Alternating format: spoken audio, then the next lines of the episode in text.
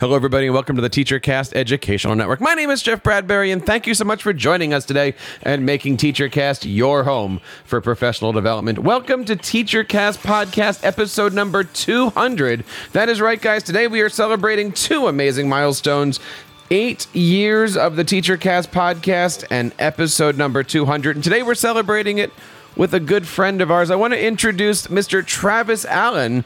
He is an amazing entrepreneur, edupreneur, and he is the owner and creator of something called iSchool Initiative. We're going to be talking all about that and some of the great things that he has been doing, especially this year at the ISTE conference. Travis, how are you today? Welcome to the program. I'm doing great. Glad to be here and happy to know that I'm the 200 episode.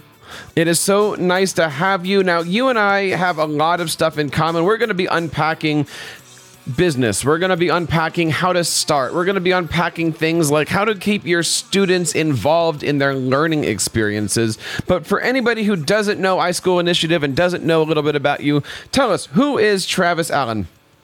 Yeah, absolutely. Uh, so, like I said, my name's Travis, and, and I started this organization about nine years ago now at this point. And I started actually as a high school student uh, when I was uh, in a senior year of high school, I loved technology. I loved what it could do for me in my own education. Uh, one day I decided to take notes on my smartphone, but the policy in my school district was no cell phones allowed. And so my device was confiscated. I went home in trouble, and uh, that was the catalyst that led me to create a YouTube video on how technology could transform education and, uh, and began this whole journey. I, I love the idea that it is something that affected you it could have been negatively, but you actually turned that negative into a positive. You know, it's um, great parenting. I do what all good kids do. Uh, I came and complained to my mom and dad, and uh, and my dad eventually looked at me and said, "Shut up! Stop whining about it. If you don't like education, then do something about it. Go impact change. Whereas I think most people that, especially parents, response would be, you need to listen to your teacher. You need to do what they say. But my parents had a very different approach to how they view problems and encouraged me to be a problem solver. Now, how did your your teachers take that? I mean, obviously, you came back the next day or the next couple days, and you had a idea, you had a, a, thought, a game plan, or what? What was those first couple days like when you're like, all right, you know, you guys kicked me out, but I have an idea now. Yeah, so you know, I took the next four months. Um, I went back to school. I talked to several teachers about my this idea. You know, imagine if every student had an iPod Touch. What could you do in the classroom? How would it transform it? And uh, and there were several teachers, of course, who were very supportive and helped me make that video. And then there were several who were uninterested or didn't want to get involved. And so it was just a whole lot of research. It was the most invested I've been in building anything at that point, and I, I spent every waking moment uh, building this video, pulling it together, asking for feedback um, from from as many stakeholders as I could. And uh, you know, after launching it, it went viral, and and it's what kind of set me uh, up for where I am today, which I never thought I'd be here. You know, there's a lot of teachers that are out there listening who have uh, listened to us here on the TeacherCast podcast talk about things like building your EDU brand, creating channels for themselves, making those things happen in a way that, you know, might not be possible a few years ago. If you guys have any questions for, for Travis, or if you guys would like to ask any questions of the show, of course, you guys can reach out to us over here on TeacherCast. You can find us on Twitter at TeacherCast or leave us a voice message over on teachercast.net. We'd love to hear from you guys. Now, Travis, talk to us a little bit about this because so many people have asked, what is a viral video? How does it work? What does uh, what goes into making something? You you basically just told a story of how you crafted this video. Most people go and shoot the camera and post it and then see what happens. Talk to us a little bit about how you plan these things out because there's a lot of people that are interested in in taking content and making it go somewhere. Yeah, you know, I, I hear that all the time. Oh, you know, you're so lucky that it got traction, that it went viral, that it did all these things. And I always tell people that it was very intentional and took a lot of hard work. Um, you know, basically what I did for uh, months, you know, I had 100 views for, for the first several months. And I would basically spend every waking moment trying to find key influencers in the industry. And I was new to the industry. I, I've never been a teacher at the time. I'd never done anything in education. And so I just started finding all these amazing influencers, you know, podcasters, bloggers, you name it. And I would read through their stuff and I would post and I would comment. I would go through social media and I would say, you know, hey, love what you're doing here. Have you seen my video? Have you seen what I'm doing here? And after doing that over and over and over, eventually the right person sees it, right? And so in this case, uh, you know, I, I, found out only years later that there was a moment in time when Steve Jobs found the video uh, and started promoting it through Apple Education. And that was kind of what um, made it go from a very small unknown video to a little bit larger. But it was a lot of hard work to get it to that point. And, what was that like, that moment that you found out that Steve Jobs, of, of all the people on the planet, kind of dug what you were doing? Yeah, it was pretty incredible. And I, I didn't find out till years later, actually, after he already passed away. Uh, because I've been work, I you know ran across several Apple employees who kind of told me how they stumbled upon my video, and it's an incredible feeling, right? And it's it's a feeling of just this sense of sense of accomplishment. But you know whether that happens or not, it still takes a lot of hard work to do this. You know, I'll, I'll give you another example of this. I've got a social media campaign uh, that I've created for two years called the hashtag Travis Meets Musk, and it's basically my goal in life to uh, get some mentorship and advice from from Elon. And uh, and so I've been pushing out this movement for two years. I've had you know thousands of people tweet him. No luck yet, um, but it's all about really just grit and and doing it uh, over and over. That is pretty awesome. Uh, uh, t- talk to us about this. Is this is just you know different blog posts? Are you writing blog posts or, or putting out content specifically to catch his attention? Is it just you figure if I can get a million people to use the hashtag, he's got to see this thing? So I do motivational speaking keynotes for conference and education. I end every keynote saying, "Join me in this movement," and send a tweet to Elon why you think him and I should have lunch together. And so my hope is if enough people join the cause, he'll have to say yes to my lunch request, basically. Um, but you know, I'll tell you, for for me. Um, not only do I think he's just an amazing entrepreneur who's shaking things up, but he's the only individual that I can really point to, especially in, in uh, who's alive today, who is taking on government industries, industries that don't change typically, and he's you know he's radically creating change. And I feel like that's what education uh, needs. And so I'll send him a tweet occasionally saying, you know, hey, if you want to colonize Mars, uh, you can't do it if we uh, if we don't send competent problem solvers first and foremost. Um, and just kind of just hoping to get his attention. So. That's pretty awesome. I mean, there's so many students out there that, like you, have these dreams, have these people that they look up to, and often they ask, How do I do it? I mean, we're living in this age where social media and, and anybody on the planet essentially is just a tweet away. Um, what other ways are you uh, trying to get? I don't want to say celebrities, but what what other ways are you trying to get people's attention online, and and how have you seen it work in the past? So, you know, most of our success has really been built around a lot of face to face bringing awareness. Uh, we've launched a movement and we've been we've been pushing you know our vision for education and what we hope to see from a very unique vo- uh, voice right? So we've been pushing that student voice. Uh, that's where we stem from. That's what we've been all about. And so uh, we've actually had a whole lot of success. You know the online platform social media thing like that things like that have been great but most of our success has been from hundreds of conferences and speaking and attending them uh, all over the world. You know, we've been in 13 countries, 43 states, uh, and we've presented to over 350,000 educators in the last couple years here. And so that's really been how we've been able to get the most uh, traction uh, through attrition. Now, you and I met uh, a few weeks ago in Philadelphia at the ISTE conference. And, well, first of all, what did you think of ISTE? I've attended ISTE every year since I've graduated high school. So about eight, or I think this was my ninth year at ISTE straight. Mm-hmm. Uh, it is, you know, I call it the Super Bowl of education technology. It's the place where all the influencers are. I'm a huge fan of it. I love what they do. I love the message they put out there, and they put on a great event. And, and your company, um, iSchool Initiative, was working um, with a, a, great company, Cisco, and you guys were taking people through a digital escape room. Why don't you talk to us a little bit about some of the things that was happening uh, in Philadelphia this year? Yeah, and you know, I'll take a step back before I jump into that and sure. just say that you know, for us, we we're a company and organization that provides immersive experiences in the professional development world of education technology. We believe that we should be practicing what we preach. If we're saying that teachers should be hands-on problem solving and, and create a you know fun learning environment, then our PD should role model that. And so we create, we have all sorts of experiences where we've got what we call our escape the bus. It's a 40 foot vehicle where we trap teachers and administrators inside, and they have 30 minutes to use technology to see if they have what it takes to escape.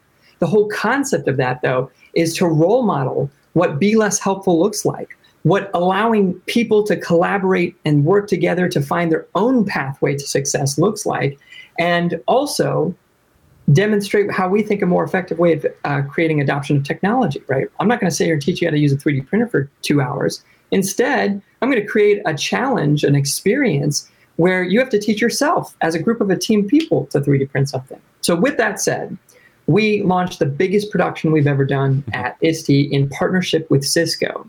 We created an escape room building on site as the 20 by 30 booth experience with them. And it was a, a Mars classroom simulator. And so the concept, the theme we had was that we're here uh, colonizing and creating the first school ever on Mars. And in order to do this, we need to recruit the best and brightest educators from around the world. And so we're here, we've created a simulator to test your ability to see if you're certified to teach on Mars and go through this compelling experience. And so it was a 25 minute um, challenge where you have to go through and use technology uh, to solve all these hypothetical problems on Mars you'd experience. It was a ton of fun. And, uh, you know, attendees spent on average 45 minutes at our booth with Cisco, which is far more than I think most companies can say. Oh, by far. I mean, there's, you know, five or six football fields long was was the was the was the vendor booth this year. It was absolutely massive, and every time I came by the Cisco booth, you had you know hundreds of teachers all there having fun, smiling, interacting with each other, strangers, and and it was pretty awesome. What what does it actually take to put something like that together? Like, when did you start planning this? Insane amount of production and a large team uh, behind me. So just to put it in perspective, you know, we probably planned it four months in advance. We really got serious about it. Um, and I had probably my entire team at some point, uh, about 12 of us on and off working on this project uh, pretty regularly. But then you add all, all, the Cisco people, you know, our job was we, we focused on the design of the experience, uh, the gameplay, and incorporating the technology. But Cisco had to build the booth, uh, they had to provide all the technology, make sure it works beautifully. And so it was a team of, you know, 30 to 40 people on and off that worked together to create that experience. Uh, and about four months of dedicated planning wow. and a whole lot. Of, so we were the first ones, the setup time at ISTE, Cisco was one of the first ones there. And Sunday night, we were the last company still setting up working through kinks at midnight, the show opens at 7 a.m. for last minute setup. At midnight, the crew for the exhibit hall had to come and say, "You guys got to leave. We can't let you in here anymore," and uh, and they had to kick us out. That's how much la- like you know challenging but uh, big production this was. There was so much buzz around that place. There was so much technology being used, all in this amazing. Uh, I, I, if maybe we can get some pictures of it, we'll stick it on the on yeah. the uh, on the podcast because it, it, talking about it really doesn't do it justice here. But it was just absolutely amazing to see all these different interactive parts going on. Could you take us through a little bit of it of, of when a teacher walked in there? What were they actually yeah. doing? So we actually had two gaming experiences that you could participate in. And, and that's what we do, right? We're all about gamification and what that could do for learning and, and how we can engage people. So, first, I will say that uh, players who came to our booth, they became players and they earn raffle tickets, uh, uh, basically like you would at a Dave and Buster's or a Chuck, and che- Chuck E. Cheese. You earn tickets for every problem station that you go through and solve as a team of people. And then you can spend those on prizes. We had thousands of uh, different prizes you could choose from at our prize store. And so, one of the many experiences you could do is our 25 minute escape room. And so, when you walk in, we immerse you into the experience from the beginning. An AI voice welcomes you into the experience and sets the stage. And basically, the AI voice comes in and says, Welcome to the Mars Classroom Simulator. Uh, in front of you are eight different nodes that you must, uh, systems that you must turn back online. The oxygen, you know, node, the power node, and so on. And so you're then put in a team of eight people. Each of you are given a identity, a character, a persona that you play. So one of you might be the principal, one of you might be the student. And together, you have to use technology to unlock a secret room into the medical bay area. You have to uh, do a video call to call people on the outside of the booth, which was Mission Control Earth, in order to solve some of your challenges.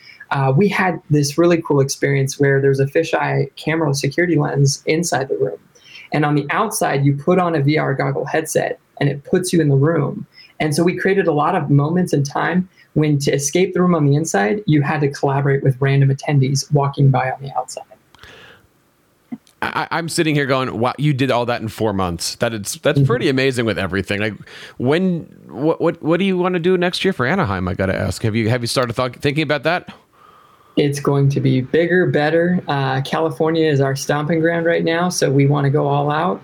Um, I can't say too much, but we are in going to continue partnering with Cisco and this was the first time we did this production. Imagine how much better we could do it knowing what we know now. So we're going to start a new hashtag right here on this podcast, Musk at ISTE and we'll see if we can get him going with everything. Now that I'm all for. That would be amazing. I'm, I'm looking over here at your website, ischoolinitiative.com, and I want to go back to the bus because everything that you're talking about, this immersive gamification, learning everything, you guys have a fantastic program that you can bring this bus to school districts.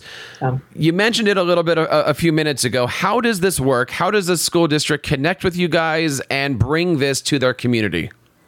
So we have many services that focus on creating growth mindset and creating uh, adoption of innovation with school districts, and we shift culture uh, through our professional development. so one of those things is our Escape the Bus. The way it works, it's a team building uh, professional development primarily for educators and administrators. Now, we do have student teams come on and play, but really to get the return on the, the investment, we recommend your teachers and administrators play.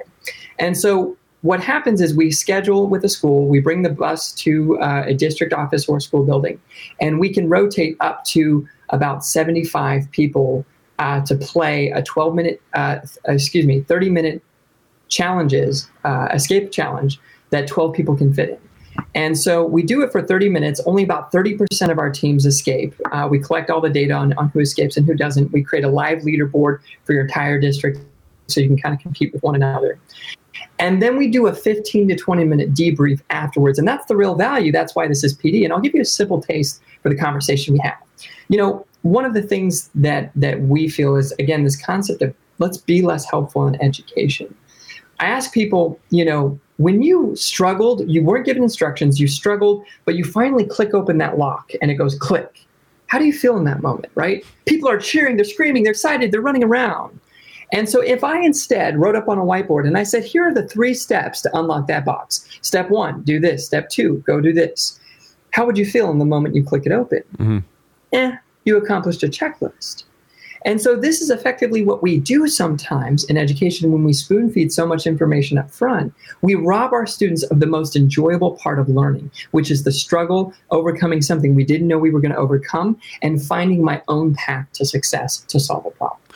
That that's extremely powerful. I'm, I'm, listening to you talking about this, and I'm putting myself back in the position of that tech coach of working with adults and getting them to think differently, to then teach differently. And it really is about creating that culture where if you put the learning in the hands of the student rather than out of the mouths of the teachers, the students are going to be better off in the long run.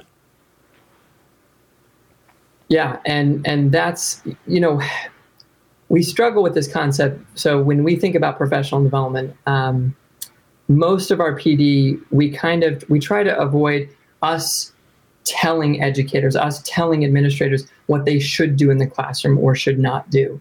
And we really try to create experiences that lead them to their own conclusions. Right? That bus experience, we don't tell them that example of, you know, what what did it feel like when you open a box? We simply ask them questions of what did you get out of this? And we facilitate that conversation so that they come to their own realizations.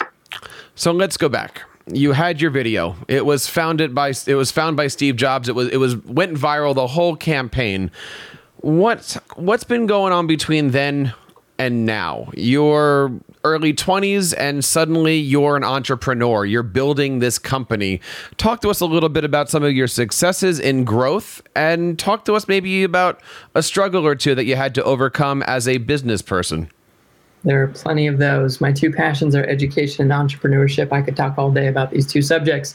Um, and that was my, my business degree. So I went to college for business uh, straight out of high school. And my dad gave me a choice. I was working at the local Chick fil A restaurant in my high school neighborhood. And uh, my dad basically said, Look, you've got two options. Um, you can either uh, can transfer to the local Chick fil A uh, to pay for your college um, and, and kind of work as you go, or you could take out student loans, uh, you could go in debt, and you could pursue this iSchool initiative thing full time and see what you can make of it. I chose the latter, right? Best decision I've made. And um, for the first three, four years of my college experience, I basically created a student club on my college campus. And at one point, I had 40 um, college students who were part of my club that I launched. Um, and we were just kind of getting a feel for who are we? What were we meant to do? And the, ca- the, the really the, the pivot point was in 2012 when we decided to take this serious, we went from 40 volunteers to say, what could we do with 10 full time people? And we raised, in two months, we raised $150,000 mm. to go on a nationwide tour.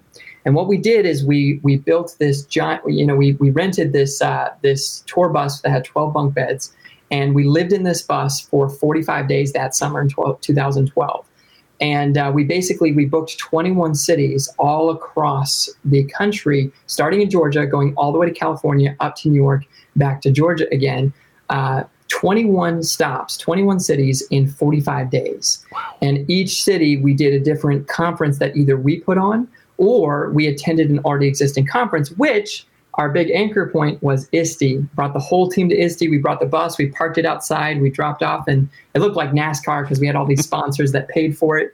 Um, but along that journey, when we went on tour, uh, we learned some really valuable things. Number one, living in a bus is a really dumb idea. Um, and number two, 45 days is not enough to change education.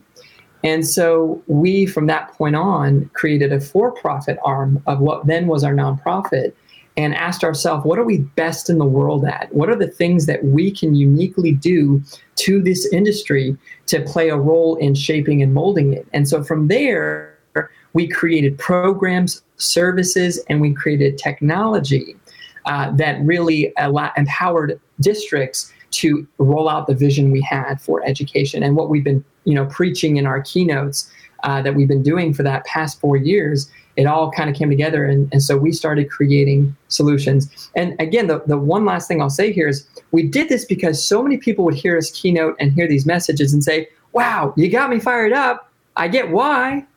How do i do it? Right. how do i go down this pathway that you speak of? And we wanted to be that how when somebody listens to your keynote, what is that message? What do you want your users to walk away with and get not only supercharged with, but take action on?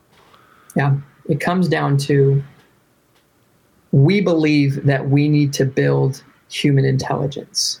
We can no longer compete with where technology is at. Artificial intelligence is taking over so many aspects of the world around us.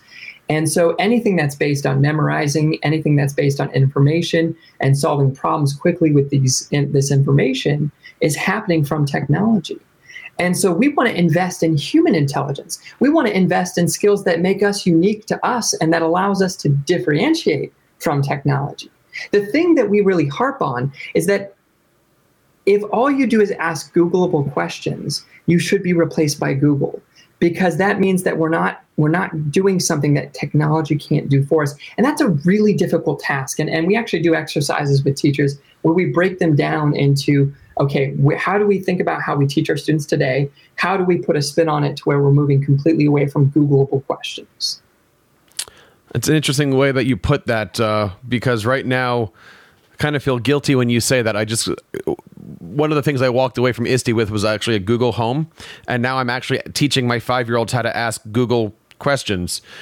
How do we break that, right? Because we, again, as tech coaches, we talk to our teachers about that same subject. Ask them something that they can't directly look up the answer to on their Chromebooks, on their iPads. And you still have teachers that are looking at you funny, like, well, why can't I ask those questions? What are some alternatives to that? and and sometimes even for the tech coach, you you, you kind of get into that well, this is a good example. This is not a good example. For anybody, let's just set the table here for a second. For anybody who's listening and doesn't quite understand what we're saying, could you give us an example of maybe a yeah. Googleable question and then how could that question be turned around? So I, I break things into, um, there's a couple elements to this. So it's not always that it can't be Googled. Um, and I give this example it goes back to this idea of be less helpful. So I'm going to start here and then I'm going to go back to this idea of asking questions that can't be Googled. You know, my parents taught me how to tie my shoes, as most parents teach their kids. Um, but I realized not too long ago that my parents taught me the wrong way to tie my shoes. I, I tie them very inefficiently, and I waste five seconds of my life every single day for the rest of my life, right? And so there's levels of helicopter teaching or helicopter parenting that we create that I think uh, stifle problem solving and the development of that critical thinking skill.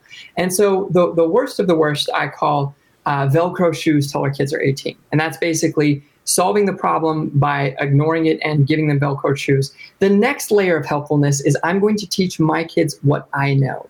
And the problem I think with that is that our kids will only become as good as us. And I think the goal as parents is we want our kids to become better than us, right? And so the third layer is rather than teaching our kids what we know, simply allow students, uh, allow your child to, to, as they trip and go through this process, say, wow, man, that's going to really hurt until you figure out uh, how to take care of that problem. Right. And what they'll find is you can actually go watch a YouTube video, How Do I Tie My Shoes? Rewatch at your own pace a one minute video that shows you the most collective wisdom, the most efficient way of tying your shoe. So the first step is just identifying to allow students to use Google in general as a regular problem solving tool every day in the classroom. Any test that doesn't allow you to use Google is by definition a terrible test in my mind. And so then we go in a little bit further than that. And that's how we move in this direction of asking questions that can't be Googled. Now, when I ask teachers to brainstorm this, they usually go into opinion based questions or they go into uh, the theory of something. So, a simple example of a teacher might give me is uh, how to solve hunger. Now, is that a Googleable question? I would argue it's very Googleable. I can go Google and find the, the hundred different ways to solve hunger. But what happens to the question when you simply remove the first three words of that question? How do you solve hunger? And instead, the question becomes not a question, but solve hunger. And so, our dream of how we move teachers and education in schools into this problem solving human intelligence era is we have to create schools as safe places to solve problems. Imagine every day if your only objective as a student was what real world problems can I solve in the community around me? And as a teacher, if your only objective was what problems can we solve as a classroom today? Would you enjoy teaching more? And would you enjoy school more from a student perspective? And what skills would you learn along the way at attempting to solve the, some of the greatest problems we currently face? You might fail, but you'll learn a lot. That is absolutely awesome. And and I'm I'm sitting here taking notes on all these different things here. Of course, if you're looking for more information, it is TeacherCast podcast episode number 200. We're talking today with Travis Allen. Um, Travis, you have an amazing story, and and first of all, congratulations to all your successes and and you know everything that's going on for you. I, I want to kind of wrap up today by having you talk a little bit about your your program here of students leading education because you're running a competition. Talk to us a little bit about this and how do we learn more? So SLED is our bread and butter. It's our core program. It's uh, what we're best known for, and it really is the thing that's role modeling everything that I just said we like to see in education. So SLED stands for Students Leading Education. It's a middle school and high school club that schools can enroll in with us. And upon enrolling in this club, you basically are part of a nationwide community, a movement uh, to empower students to have leadership in their education and empower them to be problem solvers. And the way this works is we kickstart your program by coming in and doing a three day training program with your students that are going to be part of this club. And we focus on developing some skill sets, but the main objective is on day two of the program, we invite administrators to come in and pitch to the students what their greatest problem as a school is that they're facing right now. So administrators might say things like, we don't have enough technology. We don't have enough funds. Teachers don't know how to use technology. We don't have uh, access to healthy produce in our cafeteria, right? And so they treat the students as consultants. The students then have 24 hours to pitch a project idea on how they're going to solve those problems over the course of the entire year. And so they pitch them in front of the superintendent, judges, all sorts of things. And then they have the entire year to work as a club to implement those project ideas. They can upload those project ideas into our nation national database of projects, and they can compete in our annual competition where uh, students are basically uh, submitting how much impact their projects had, what they did, uh, what problems did they solve, all sorts of things. And just to give you an example, we've had a student team raise over $250,000 in grants for technology. We had a student who student group who launched their own farmers market to produce uh, produce for their cafeteria. We had students who took who created a, a um, district-wide social media campaign to stop cyberbullying. It was called hashtag niceness is priceless, and it went viral because it was from students for students. We have students who are training their teachers on how to use technology and helping troubleshoot tech on campus. The list goes on. We didn't tell students what to do. We created an environment that said what problems need solving. Now let's go solve them. Imagine if every teacher out there used their classroom as a vehicle to help students learn how to solve the problems. That would be pretty cool this year. Where where do we go to get more information about SLED and the other great things that you guys are doing at iSchool Initiative? So our club is student led studentled.com, studentled.com. Uh, you can learn more about our program there. Uh, we've also are rolling out some really incredible micro credentialing. Uh, it's all built around badges, so every chapter can earn badges for achievements uh, and impact that they have uh, throughout the year. And really, SLED is just again, it's a um, it's a one piece of a bigger equation. We have a certified teacher program which is the same concept. We empower teachers to be problem solvers, we empower them to create projects for change, and we empower them to create uh, escape and immersive professional development that they can implement in their district. So many more programs, uh, but you know what it comes down to is we're here to create schools that become safe places mm-hmm. to solve problems and challenge students to get uncomfortable every day. As we look ahead with with everything that's happening in education today. And and you know, you obviously are right there leading the charge to get students involved, to change the way education is, and you are all over the place with your bus, with with working with Cisco. I gotta ask the question that's probably on everybody's mind right now. Since I'm going to say, since Elon is probably listening to this podcast, if he calls you and says, Would you like to go to Mars one day? What is your answer? Would you be able to would you be interested in going to Mars, Travis Allen? Uh, I'm gonna say family first. Uh, I've got a I've got a three year old and a one and a half year old, so it depends on a whole lot of variables, right? If I was just me thinking of myself, I'd be the first one on that on the first flight out. Even though uh, I think Elon himself said most of those people will die, um, but uh, so for me though, it's uh, you know my own kids and my family and time with them is a huge priority. And so I would do whatever's best for us as a unit. So next year at, at, at, Anaheim, if we see the Cisco iSchool Initiative SpaceX, I believe, rocket ship um, escape room, we're going to come up with another hashtag here for you here. Yep. I, I, I think we got to do that. Guys, if you're listening, please check out uh, all the great stuff over on SLED over at studentled.com, a fantastic program helping students really create their own futures. I love it. And also check out everything at iSchool Initiative.